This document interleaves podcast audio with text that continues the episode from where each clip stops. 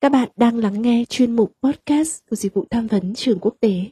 Đến đây, chúng mình cùng nhau học hỏi, chiêm nghiệm và chia sẻ buồn vui trong cuộc sống này. Có thể chúng mình sẽ không giải quyết được mọi vấn đề trên thế giới, nhưng ít nhất chúng mình không cô đơn.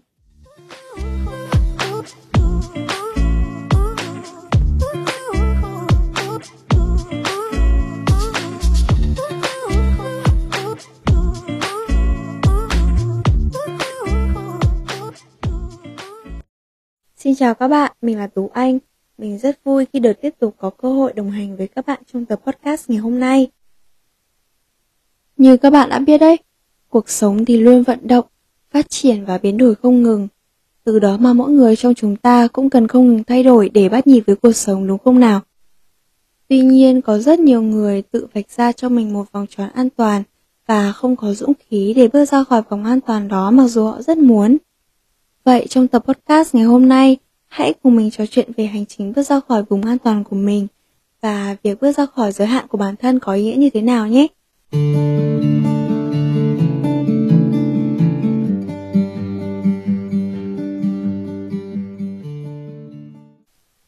Theo như mình được biết, vùng an toàn được định nghĩa là một trạng thái tâm lý thỏa mãn về mặt cảm xúc, khiến cho bản thân cảm thấy thoải mái, quen thuộc với môi trường hiện tại mà không muốn đi ra khỏi môi trường đó. Mặc dù sống trong vùng an toàn sẽ giúp cho chúng ta giảm bớt được những lo âu, những cảm xúc tiêu cực trong cuộc sống. Tuy nhiên nó sẽ khiến cho cuộc sống của chúng ta trở nên đơn điệu và nhàm chán. Chỉ khi thoát ra khỏi vùng an toàn thì bạn mới có thể khám phá thêm được nhiều điều ở bản thân và hoàn thiện bản thân hơn.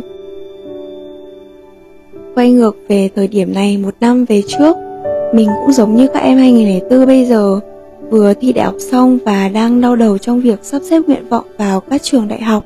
Thú thật với các bạn là mình học không được giỏi toàn lắm cho nên mình đã cố gắng né hết các ngành về kinh tế và đặt nguyện vọng vào các trường ngôn ngữ. Tuy nhiên điểm thi của mình thì lại không đạt được đúng như nguyện vọng mà mình đã đưa ra. Mình được một người bạn giới thiệu về khoa quốc tế, hiện nay là trường quốc tế Đại học Quốc gia Hà Nội khi tìm hiểu về trường thì mình khá là thích thú và mình đã tự nhủ rằng, hay mình thử đặt nguyện vọng vào ngành kinh doanh quốc tế của trường nhỉ? Và thật may mắn là mình đã đỗ các bạn ạ. Cho đến thời điểm hiện tại khi mà mình đã sắp lên năm 2 rồi, mình vẫn không cảm thấy hối hận về quyết định liều lĩnh của mình lúc đó. Ngược lại, mình còn cảm thấy rất biết ơn vì mình đã thử chọn một ngành mà trước đó mình không dám chọn, mặc dù mình rất thích. Đó chính là khởi đầu cho hành trình bước ra khỏi vùng an toàn của mình đấy các bạn ạ. Nhưng thật không may rằng kỳ học đầu tiên cũng là lúc dịch bệnh diễn biến phức tạp, cho nên bọn mình phải học online cộng với việc mình là một người hướng nội. Và hay ngại cho nên mình chỉ hay nói chuyện với hai người bạn cùng lớp mà thôi.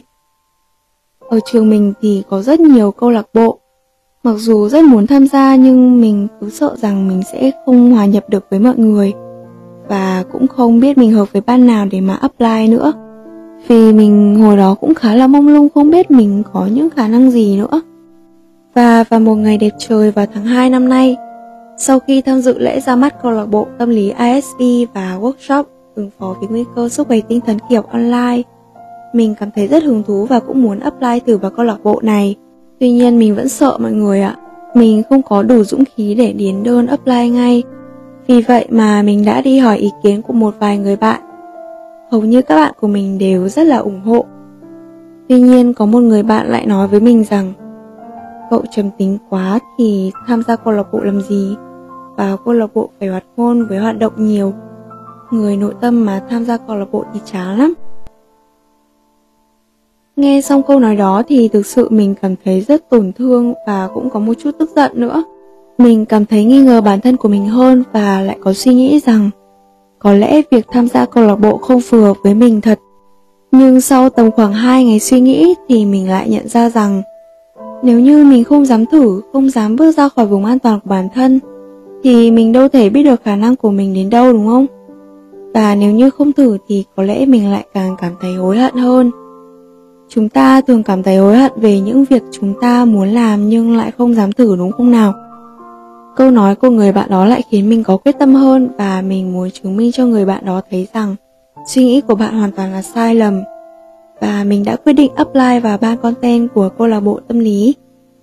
Khi có kết quả rằng mình đã trở thành một thành viên chính thức của câu lạc bộ, không biết nếu là mọi người thì mọi người sẽ cảm thấy thế nào.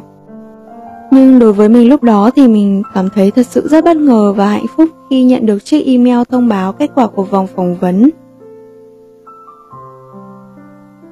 Sau một thời gian thì mình được chị chủ nhiệm câu lạc bộ giới thiệu làm cộng tác viên của dịch vụ tham vấn trường quốc tế. Mặc dù mình vẫn sợ vì khả năng viết lách của mình lúc đó vẫn còn no lắm, nhưng một lần nữa mình lại muốn thử sức. Việc làm cộng tác viên của dịch vụ tham vấn đối với mình là một việc góp phần tạo nên con người của mình ngày hôm nay. Nhờ dịch vụ tham vấn mà mình có cơ hội tham gia vào một dự án lớn của trường mà trước đây mình chưa từng nghĩ tới. Lần đầu được giao nhiệm vụ viết các bài post truyền thông nên mình vẫn ngần ngại. Nhưng dưới sự động viên và chỉ bảo của một người chị tiền bối, mình đã tự tin hơn và học hỏi được rất nhiều điều. Hơn nữa thông qua sự kiện đó, mình cũng đã có thêm được nhiều mối quan hệ mới, giúp mình cởi mở hơn và không còn rụt rè nữa. Tham gia dịch vụ tham vấn mình còn được thử sức viết podcast, thậm chí là làm host của một tập nữa. Mình cũng rất hay nghe podcast và rất ngưỡng mộ các anh chị làm ra những nội dung để truyền cảm hứng đến mọi người. Mình cũng chưa từng nghĩ rằng mình sẽ tự viết một kịch bản để kể về những trải nghiệm của bản thân mình cả. Nhưng bây giờ mình lại đang ngồi đây và kể về hành trình bước ra khỏi vùng an toàn của bản thân mình cho các bạn nghe.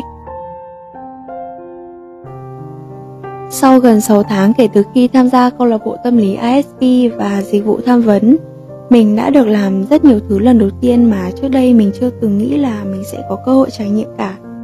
Và mình đã khám phá được nhiều thứ ở bản thân của mình hơn.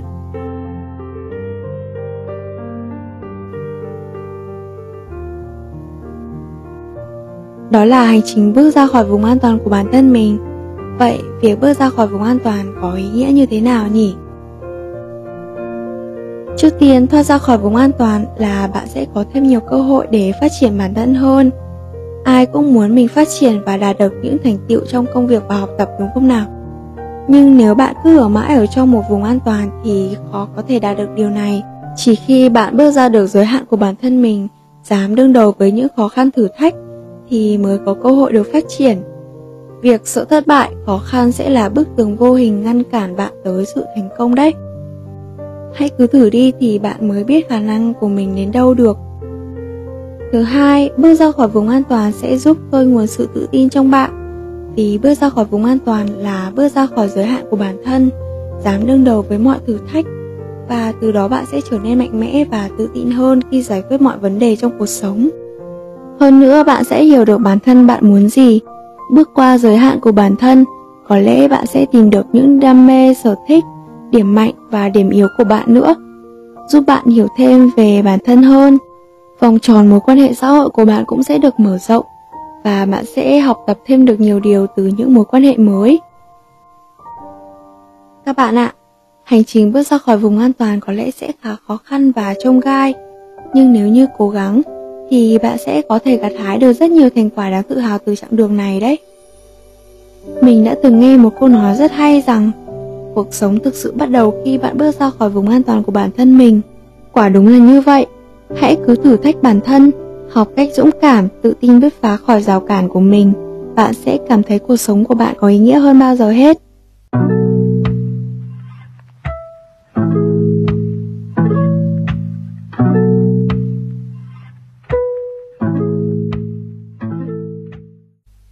Vậy là thời lượng của tập podcast hôm nay đến đây là kết thúc rồi. Mình hy vọng sau khi nghe câu chuyện của mình, bạn sẽ có thêm nhiều dũng khí để bước ra khỏi vùng an toàn của bản thân bạn nhé. Bây giờ thì mình xin chào tạm biệt và hẹn gặp lại các bạn.